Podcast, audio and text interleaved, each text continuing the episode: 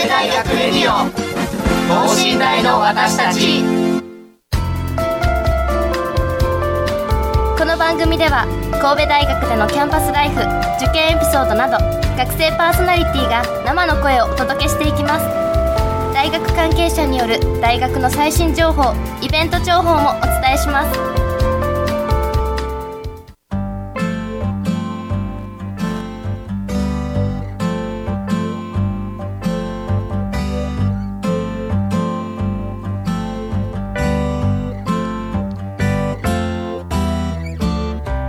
皆さんこんばんは。発達科学部4年生の大島敦樹です。よろしくお願いします。収録前日の話なんですけれども、学部の方でですね、卒業論文の中間発表会というものがございまして、それの準備の方でですね、夜遅くまでパワーポイントを用意したりだとか、本番も1限目からちょっと教授の方にですね、この発表で本当にいいのかなどの、チェックだとか練習をさせていただいて、すごくありがたかったんですけれども、終わった時間が夜6時とかで、家に帰って夜7時じゃないですか。そこからもうすごく眠くて、もう晩ご飯いいかと思ってそのまま寝てしまったら、朝起きたら昼の11時だったんですね。15、6時間寝ちゃってました人ってそんなに寝れるんだなって、思ったし、この収録遅刻するじゃないかと思って急いで今日準備してきたんですけれども、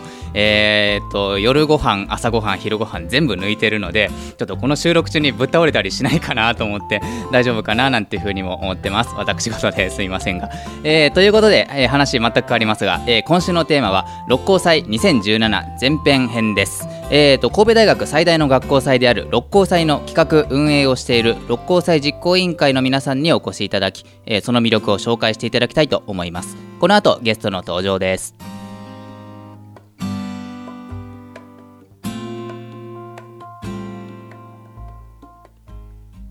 神戸大学レディオ等身大の私たち。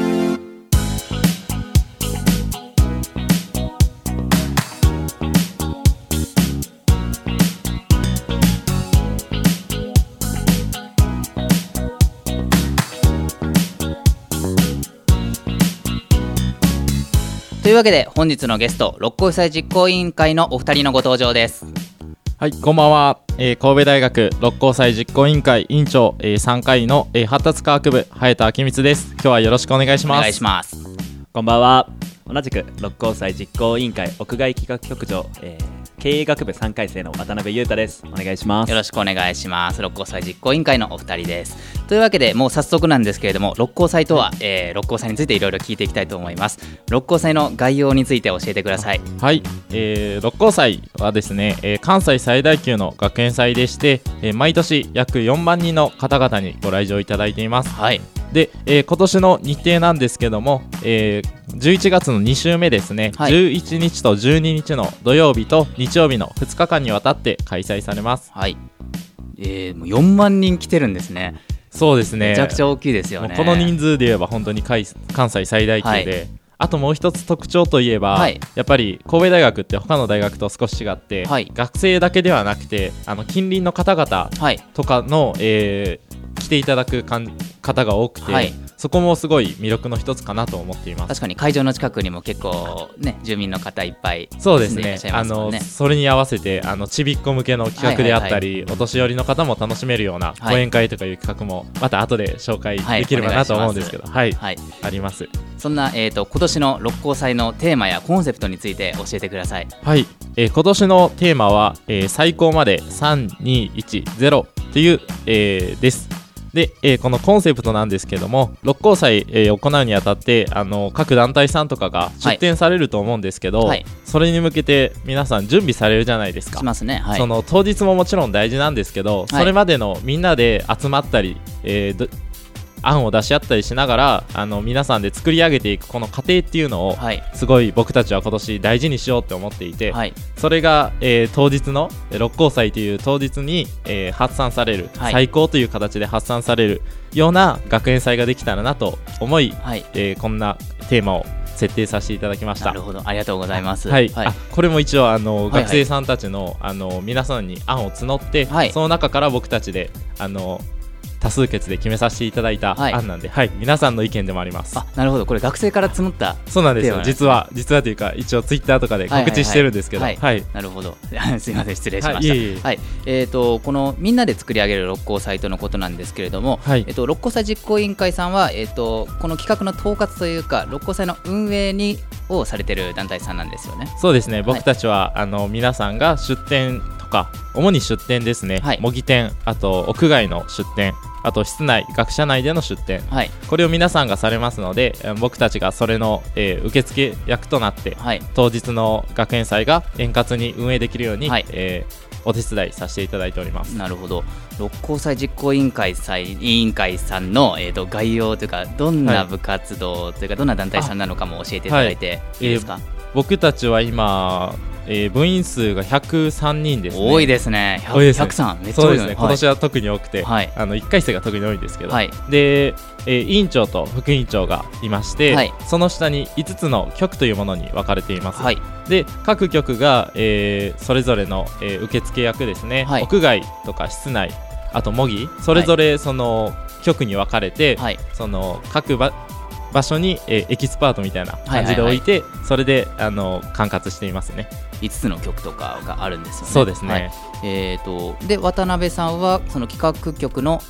局長さんでそうですねいらっしゃいますと、はい、先ほど早田が言った、はい屋外の企画局長をやっています、はい、屋外と言いますと基本的には六甲台のグラウンドのことですかね。はいはい、六甲台グラウンド上にあるステージであったり、はい、あとは迷路があるんですけど、はいまあ、それ以外にも、外で出展される音楽団体様などの、はい、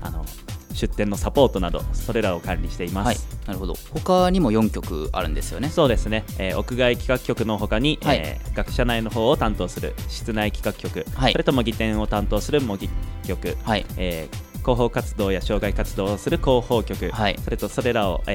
管理などをしてくれる、総務局の5つに分かれています、はい、なるほど。これ全部学生というか、まあ、六日さんがやられてるんですよね。そうですね、学生主体ですもんね、はい、中高の学校祭とか学園祭でまず4万人もそんなに4万人はなかなか来れないんじゃないかなとも思いますし、はいですね、生徒さんとか学生さんが主体でやるっていうこともなかなかないような気がするんですけど。そうですね、はい、そうですよね。お二人は、中高の時にそういう生徒会で活躍されてたかそういうわけではないですね。僕も全くですねあお二人とも違くて、はいはい、僕もずっとサッカーとか一筋で、はいはい、学園祭僕の中高もすごい力入れてたとこではあったんですけど、はい、僕はどっちかというと部活生なんで、はいはいはい、そういう人たちを見て当日頑張ればいいかなみたいな、はい、それまでは運営委員会の人頑張ってくれよみたいな感じでやってた立場やったんですけど、はいまあ、いつの間にか今は委員長に、はい、あそうですね、はいでもそういう視点があるからこそ分かるというか、はい、ちょっと理解できる部分もあるんじゃないかなと思いながらちょっと頑張ってます、はいはいはいはい、いいですね、はい、確かに。渡辺さんはどうなんですか。僕も高校までは僕は学園祭とかそういうのは好きやったんですけど、はい、どっちかっていうと出る方なんか有志の演奏とか、はい、劇とかそういう方に出る方は好きだったんですけど運営とかあまり考えたことはなかったんですけど、はい、今では企画局長になりましたもんね。六甲祭実行委員会に入ろうと思ったきっかけなどは何だったんですか。そうなってくると何でしょうね。何なんでしょうね僕は思い返してみると難しいんですけど、はい、やっぱり新刊だったんかなって思いますね、はいはいはいはい、新刊で1年生のね、はいはい、先輩がいろいろこの実行委員の魅力を伝えてくれて、はい、それに惹かれてって感じになったんだと思います、はい、早田さんはどうですか。僕は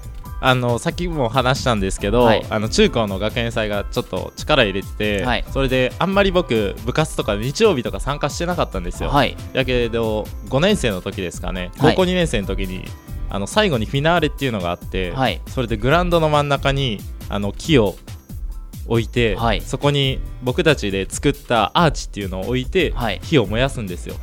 それを学生全員で、はい、輪を作って肩組みながら、はい、こう歌歌いながら、はい、見るっていう、はい、それを5年生の時にしてようやく初めて体験して、はい、あ学園祭って意外といいんだなと思って、はい、いやもうそれ聞いただけでもめちゃくちゃ面白そうですけどね、はいはい、それで大学入ってから、はいまあ、何しようと考えた時にまあ、サッカーもちょっと案ではあったんですけどさすがに部活とかやるのはしんどいなってなるほどそれでちょっと学園祭ちょっと緩そうで、はい、でも楽しそうかなと思って、はい、そういう経緯で入りましたね。なるほど。103名いらっしゃるということですけど、はい、普段、まあ、今は忙しい時期ですから、はい、違いかもしれないですけど、普段はどういった活動をされてるんですか？はい、六甲祭実行委員会は基本的に1年間ずっと活動してるんですけど、はい、活動日時は主に土曜日に毎週行っています、はいはいはい、で場所が六甲台グラウンドで、あ、六甲台のキャンパスですね、はい、でやるんですけど、まあ、もし教室が取れなければ三宮とかの会議場を借りて、会議を行ったりもしています、ね。はい、今のこの忙しい時期とかになるとどうなってくるんですか？そうですね、僕たちの部室が六甲台グラウンドの付近にあるんで、はい、そこにみんなで集まって、はい、そのパソコンいじったりみんなで話し合いとかを、はい、最近は特に多くなってきてますね。もうだってね、本番1ヶ月切ってみたいな時期ですもんね、はい、部室がちっちゃいんですよ、はい、なんで人がいっぱい入るから、はい、すごい密集した感じになって、はい、まあ、でもそういう場所があると1回生とか2回生3回生とか交流できるんで、はい、そういうのも僕たちの中での仲良くなっていくきっかけにもなってます、ね。はいはいはいはい、やっぱり休日とかにちょっとそのお友達同士で交流っていうか遊びに行ったりとかありますか？ありますね、やっぱり、はい、ありますね。そうやっぱ局とかにみんな分かれるんですよ、はい、配属されるんで、はいはいはい、やっぱ最初はその局の中で仲良くなったりしていきますね、はい、局同士の交流というのは、それは僕たち局旅行っていうのがもあるんですけど、はい、全体で夏旅行っていうのを毎年1回行ってて、楽しそう、はいはい、もうそれ毎年100人中でいうと大体8割ぐらいの人が参加してくれるんですけど、はい、そこでみんなでワイワイ楽しく、はい、やっとそこでみんな仲良くなれるみたいな、そうでもう本祭で爆発するみたいな感じですね、はい、いいですね。やっぱチームワークと、やっぱチームワークも大事じゃないですか。そうですよね、はい、本祭までに仲良くなれたらいいんですけど、ね、はい、でも僕たちは意外と本祭を通しても仲良くなるみたいな、ね、はいはいはい、ちょっと変わったような団体かもしれないですね、はい、まあでも楽しそうでいいですよね、はい、本当に。じゃあまあ早速なんですけど、メインの企画と思われますプロコンサートの方からちょっとお話を伺っていきたいんですけれども、はい、今年はどちらのアーティストさんが来ていただけるんでしょうか？はい、今年のプロコンサートにはアルカラさんに来ていただきますよ。アルカラさんですか。確か神戸出身のアーティストさんだったと思うんですけれども、はい、アルカラさんについてまずお話しいただけますか？はい、ご紹介いただいた通り、はい、神戸出身のバンドで、はい、自称ロック界の貴公子ということで、はい、バンドをやっている、ことで、はい、大きいロックインジャパンとか、はい、モンスターバッシュとかそういうフェスにも出るようなバンドだったり、はい、あとはアニメのタイアップ曲とかもやるアーティストで、はい、しかも今年15周年ってことで、はい、まさにノリに乗ってるなっていうアーティストさんです。いいですね。アルカラさんに決定した経緯といいますか、アルカラさん来ていただけた背景みたいなのありますか？そうですね、まあ皆さんにぜひ楽しんでもらえるようなアーティストを、はい、まあ、僕とか企画の担当者で、はいはい、会議してて、その中で、まあ、学生さんであったり神戸の近くの人であったりみんなが楽しめるようなアーティストはどんな人だろうって考えた中で、はい、まあ、アルカラさんにぜひ来ていただけるということで決定いたしました、はい、いいですね、それは本当に。本番の魅力といいますか、まあ、アルカラさん神戸にゆかりがあるということで、はいはい、結構どうなんですか、神戸大学に出ていただけるにあたって。そうですね、まあ、実はアルカラさんの公式ホームページの方にも、はい、アルカラさんがこの神戸大学のライブについての情報を書いてくださっているんですけど。あ、そうなんですか、はい、そこにもちょっと面白メッセージみたいなのがあって、はい、ボーカルの方が受験したとか、はい、実は、はいはい、ギターの方はなんと新大生だったとか、そういう情報があって、はい、もしかしたら本番のステージでもそういうトークが聞けるのではないかなと、はいはい、神戸ならではのライブが聴けるのではないかなと思います、はい、なんか実はもっとあるんですよね。なんか神戸大学受けたけどみたいなのもあるんですよね。そう、それはもうぜひみんなでホームページ今見て確認していただけたらなと思うんですけど、はい、もうチェックチェック、はいはい、本当に面白いバンドさんらしくて、はい、演奏するところではかっこよく決めて、はい、でも MC ではドット枠みたいな感じで盛り上がること間違いないんじゃないかなと思います、はい、いやもうそんなアーティストさん来ていただけたらめちゃめちゃ光栄ですね。そうですね、はい、本番すごく楽しみですね、はい、こういう、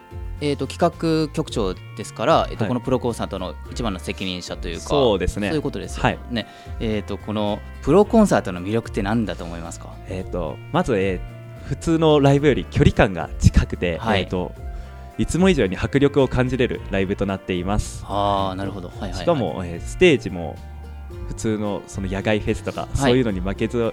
けないような、はい、大きなステージで、確かにめっちゃ本格的ですよね。めちゃ本格的で、日曜日には照明とか音響とかも、はい、すごくなって、はい、もう見ていてもとても楽しいんじゃないかなと思います、はい、あとは他の学園祭とかだと、はい、結構体育館内だとか、ホール内とかそういうライブが多いんですけど、そうなんですね、はい、六甲祭では野外で野外特設ステージでやるっていうことで、はい、そこも盛り上がる一因ではないかなと思います。確かにそうですよね。雨降ったら、まあ、雨降ったならではね、まあ、それはそれでですね、ありかもしれないですけどね。はい、あとは、まあ日曜日の一番最後の時間にやるということで、はい、大鳥はい、皆さん学園祭それまで楽しかったものの、はい、フィナーレというか、はいはいはい、1日2日間を締めくくるにふさわしい企画になっています、はい、もうお楽しみにということで、はいはい、こちら、去年が確かチケット制になったんですよね。 そうですね、はい、その辺も詳しくお話しいただいていいですか。はい、チケットは現在発売中なんですけど、はい、学外販売と学内販売に分かれています、はい、学外販売は、どなたでもお買い求めいただける、はいはいはい、チケットになっていて、はい、インターネットやコンビニのプレイガイドからお気軽にご購入いただけます、はいはいはいはい、学内販売は、新大生または新大所属の方に、はい、少し優遇のあるチケットで、はい、普通のライブでは行けないような価格で、はい、販売しています。あ、現在は、各キャンパスの生協店舗や、はい、国分キャンパスの、サービスセンター、はい、そちらで販売を行っていますので、はいはいはい、ぜひぜひお買い求めください、はい、ありがとうございます、じゃあ続きまして、プロコンサートもそうなんですけど講演会というものも六甲祭ありますよね。あ、はい、はい、そうですね、はい、六甲祭ってやっぱ2大企画って言われていて、はい、それがプロコンサートと、はい、講演会なんですよ、はい、で、昨年は、南野陽子さんに来ていただいたんですけど、はいはい、で今年が、阿部裕二さんっていう、はい、知ってますか。名前はちょっと聞いたことがあるような気がします。情報バラエティのスッキリで、はい、レポーターをされている、はいはいはい、方で、日本を代表するリポーターとして、はい、数多くの事件とか、はい、社会問題の、取材をしておられる方ですね。で、この阿部裕二さんはすごい講演活動にも力を入れていて、はい、毎年いろんなとこで講演を行ってらっしゃるんで、はい、神戸大学来ていただくこの講演もすごい多分実りのある、はい、お話を聞けるんじゃないかなと思います。なるほど、はい、神戸にゆかりがあるとかそういうわけでは今年はそうではないですね、はい、なんで阿部裕二さん来ていただくことに、これはね、室内の企画の、担当者が、はい、アポをさせていただいて、はい、快諾をいただいて決定という形にはなっているんですけど、はい、基本的に、僕たちの中でこういう講演者だといいんじゃないか、はい、みんなが楽しめるような講演者になるんじゃないかっていう案を出した中で、その担当者が話し合った、はい、後にその、はい、電話をかけさせていただくという形で、はいはいはいはい、今年は阿部裕二さんに決まりましたね、はい、いやでも個人的にすごくそれ気になりますね、はい、そうですね、レポーターということで、はい、こういう、ね、はい、ラジオとかとは少し関わりがあるかもしれない、そうですね、はい、あるんでよかったらぜひ来てください、はい、それいつあるんですか。はい、こちらの方が、11日土曜日ですね。1日目ですね、はい、で、13時に開演で14時に閉園予定となっております、はい、でこちらの方が、整理券制でして、はい、そちらの整理券が、10時から、はい、配布開始となっております。もう現地に行って、そうですね、はい、場所が、六甲台の講堂になっておりますので、はい、そちらの付近で、整理券も配布しております、はい、ので皆さんぜひ整理券無料ですので、はい、こちらはぜひ皆さん来てください、はい、いやよかった。プロコンサートとバッティングしたら大丈夫かなとか大丈夫です思ってて、はい、プロコンサートは日曜日の最後ですから、はい、1日目と2日目で、ね、はい、当日もチケット販売してると思いますので、はい、そちらもぜひ来てください。ぜひ来てください、はい、まあ、これで2大企画のご紹介は終わったわけですけれども、はい、六甲祭他にもいろんな出し物ありますよね。そうですね、はい、六甲祭、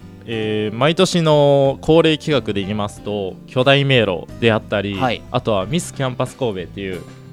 通称ミスコンですね、はい、むっちゃ可愛らしい、はいはい、来てくださいます、はい、そういう企画であったり、あとは新たに僕たちが毎年新企画として、はい、提案させていただいているのがありまして、はい、今年度で言いますとモテコン、モテコン、はい、モテコン、俺の彼女になってくださいだけそのサブタイ副題的なの面白いですね副題でちょっと忘れちゃってすいません、はい、あとは逆 RPG 魔王の冒険っていう、はい、すごい人探しゲーム。そうですね、当日来ていただいたら、はい、六甲祭を巡りながら楽しめる企画になっています。であったりそういう企画もたくさんあるんで、はい、そういうのもちょっと紹介できたらなと思います、ね。このサブ企画みたいなのは年々変わってるんですよね。そうですね、サブ企画って表現はちょっとあれかもしれないですけどやっぱり毎年企画を行った後にアンケートを皆さんに取ってまして、はい、そういうアンケートを見ながらこの企画どうやったかなとか来年も続けてもっといったらもっと良くなるんじゃないかなとか、はい、そういうのを考えながら僕たちも、毎年やってます。でその期間がだいたい6日の1月から3月になりますね、はいはい、これが準備期間ですね。でも本当年頭ですもんね、1月言うたら。そうですね、12月に新体制になって、はい、もう1月からこの六甲祭の準備が始まってるということ で、はい、もう10ヶ月ですか。10ヶ月です長いと思うんですけどどうですか。長いようで僕は一瞬でしたね。一瞬でした、はい、僕も一瞬ですね、はい、今年からだって委員長でしたり企画局長ですけど、はい、責任者の立場に、はい、今年からなったわけですけど、はい、なんか変わった点というかやっぱりちょっと責任が伴ってみたいなの裏話的なのあれば忙しかったとか、忙しさは正直言うと、はい、ちょっと3年目で、はい、少しやっぱり責任のある立場なので、はい、あるかなとは思いますね、はいはいはい。僕やとやっぱり僕委員長となると、はい、各局に局長がいて、はい、その全体をまた上から統括する立場になるんですけど、はい、やっぱりその各局の局員とか、はい、特に1回生とかですね、新しく入ってきてくれる子に対してやっぱり距離感がすごく難しくて、あー、なるほど。僕の役割っていうのが、はい、主に大学とのやり取りになるんですよ、はいはい、そうなるとやっぱりあんまり1回生と関われる機会ってないんですよね。意外とないんですね。意外とないんですね。局の中での方がやっぱり関わりが多くて、はい、なんで僕どうやって仲良くなれるのかなとか、はい、そういうとこちょっと日々悩みながら、はい、ちょっと なんでこんな悩んでるやろみたいな思う時もあるんです、はい、逆にそれも楽しく思いますね、はい。局決めという話では、1年生の時は、はい、まだ六甲祭経験してないわけですけれども、そうですね、はい、やっぱりこういう学校祭って経験大事やと思うんですけど、はい、その局の配置とかは配属とかはどうなってるんですか。はい、僕たち1回生が、入ってくれるのが4月の末なんですよ、はい、で5月の、始まりからが、全員が集まって会議という形になっていて、はい、でその入部の時に同時に局の希望も出してもらってます、はいはいはい、でそれで第1希望から第5希望まで書いて、それを局長さんが人数を見ながら、はい、決めていきます。あ、なるほど。で次年度からは六甲祭が終わった後にもう一度新しい幹部も決めますんで、はい、それと同時に1年振り返って、僕こんなんやったな、来年はこれをしたいなっていう、はい、その曲を決めてまたその希望調査を取り直します、はい、改めて。なんで一応3回変われるチャンスが。あ、なるほど。2回変われます。2回変われる。お二人は、渡辺さん企画一つですか。そうですね、僕はずっと屋外企画局でやっています。はい、早田さんはどういう。僕は1年目と2年目が室内企画局にいて、はい、今年、幹部に立候補して委員長に、ならさせていただきましたね、はい、去年まで室内の担当 で、はいはい、じゃあ、次回のこのね、いろいろ他にも出し物あるんで、はい、そのお話とかでちょっと、ね、そうですね、いろいろ聞けるかもしれないですね、はい、楽しみにしてます。冒頭の方で装飾の話ってちょっと出たと思うんですけど、はい、装飾って飾り付けですよね、要するに。そうですね、はい、六甲祭、装飾も何個かやってまして、はい、それも基本的に六日院が装飾チームっていうのを作って、はい、装飾して当日皆さんが華やかに六甲祭を華やかにするために盛り上げれるように、はい、設置してるんですけど、はい、一番の大きいので言えばやっぱり正門階段の装飾ですね。あれですよね、やっぱり、はい、あれのイメージが強いです。皆さんがバスで六甲台の入り口に来られて入ってきた時に、はい、でかい装飾を見れるとやっぱりいいですよね、はい、六甲祭やってるってなりますもん。そうですよね、僕も1回生の時であれの担当やってたんで、はい、すごいやりがいがある装飾なんですけど、はい、でちょっと一つ苦労話ありまして、はい、もしぜひぜひ。あれ当日だけ設置しちゃうと、はい、絵がずれるんですよ。あリハっていうかちょっと確認をしないといけないわけですね。仮設置っていうのが必要で、はいはいはい、それで大学側に許可取ってこの日お願いしますって言って、はい、いいですよってなったんですけど、はい、その日が土砂降りの雨になっちゃいまして、はい、その仮設置できなかったんですよ、はい、なんでまだできてないっていう、はい、だからすごい怖いなっていう。あ、じゃあ今年のやつそうなんですよ。このままでいくとぶっつけ本番そうなっちゃう多分どっかでちょっと仮設置させていただけるようには申請してるんですけど、はい、ちょっと装飾に関してもね、やっぱり雨の影響が出てきますね。雨ですよね、はい、雨ですねなんか去年のねこの六甲祭準備のラジオでもちょっとお話があったみたいなんですけど、はい、雨降りますよね。六甲祭って降りますね。なんで降るんでしょうね本当になんででしょうね去年だけ奇跡的に、去年本当奇跡的になりました ね。なんか10年に1回ぐらいのらしくて、はい、でもあれ去年このラジオでずっと喋ってたじゃないですか7、8年ぐらい晴れてませんみたいな、はいはい、今年もその話したらもしかしたら晴れるかもしれない確かにちょっと経験を担いでね演技よく今年晴れるといいですね。いいですねちょっとまだ11月のね12、13やというと、はい、まだちょっと天気予報はそうですね見えないですよね。基本的に10日前とかそれだったりしますから、はいはい、11月入ってからはずっとヤフー天気を見てる感じですね。はい、はい、僕も見てました装飾って階段以外にもあるんですか？はい、そうですね。今皆さんが見れるもので言えば、はい、農学部キャンパスの、はいところに、横断幕を設置しています。道路の脇にそうですね、あるやつですね。バスの通り道にあると思うんですけど、はい、あるんですよそういうのが、はい、あれを見ていただければ各企画の詳細とかが載ってるんで、はい、ぜひ見てください、はい、あとは、グランド装飾って言って、はい、グランド装飾六甲台のメインの、はいはい、グランドから入っていただくところに大きい六甲祭ようこそみたいな感じでやってますんで、はい、ぜひ見ていただければ。あとは、スロープの装飾って言いまして、はいそこスロープって階段の横にある手すりですよね。そうですね、はい、グラウンドに続く道ですね、はいはい、第一学舎から裏に行って、はい、あそこにスロープ装飾っていうのがあって、はい、なんか今年は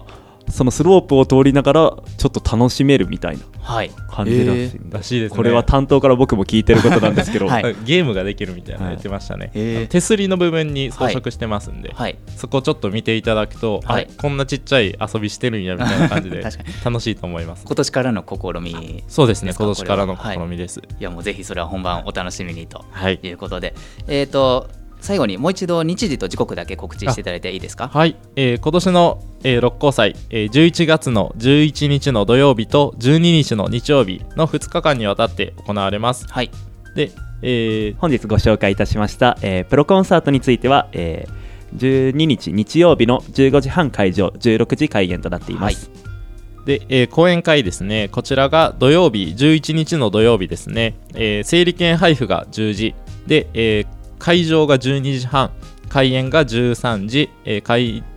園が14時の予定になっております、はい、のでぜひ皆さんぜひお越しください、はい、お楽しみにということで、はい今日はこの2大企画のご紹介と六日さんのご紹介していただきましたが、はい次回は、その他のさまざまな企画だったりとか、まあ、もし時間があれば準備段階の裏エピソードなんかも聞いていきたいななんて思ってます、はい、それではまた来週までよろしくお願いいたします。よろしくお願いします。お願いします。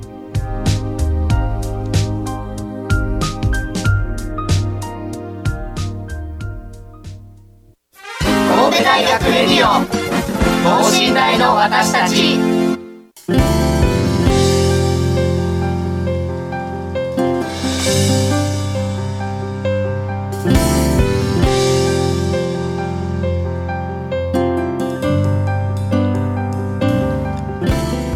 はいエンディングのお時間です。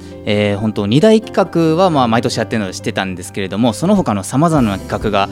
年ごとにいろいろ話し合って、今年はこんなんがいいんじゃないのかとか毎年マイナーチェンジしてるみたいなお話がすごく興味を持って聞けました、そうですね2大企画、まあ、僕個人的に講演会の方すごく気になります、ちょっと、マスコミ方面の方に就職が決まりましたので、すごくそのリポーターさんのお話だとか個人的にものすごく興味ありますし、まあ、プロコーさんともね MC だとかすごく楽しいみたいなんで、そっちの方も期待しておきたいなと思います、まあ、来週様々なお話あるのでお楽しみに、ここまでのお相手は発達科学部4年生の大島敦貴がお送りいたしました。それではまた来週、さよなら。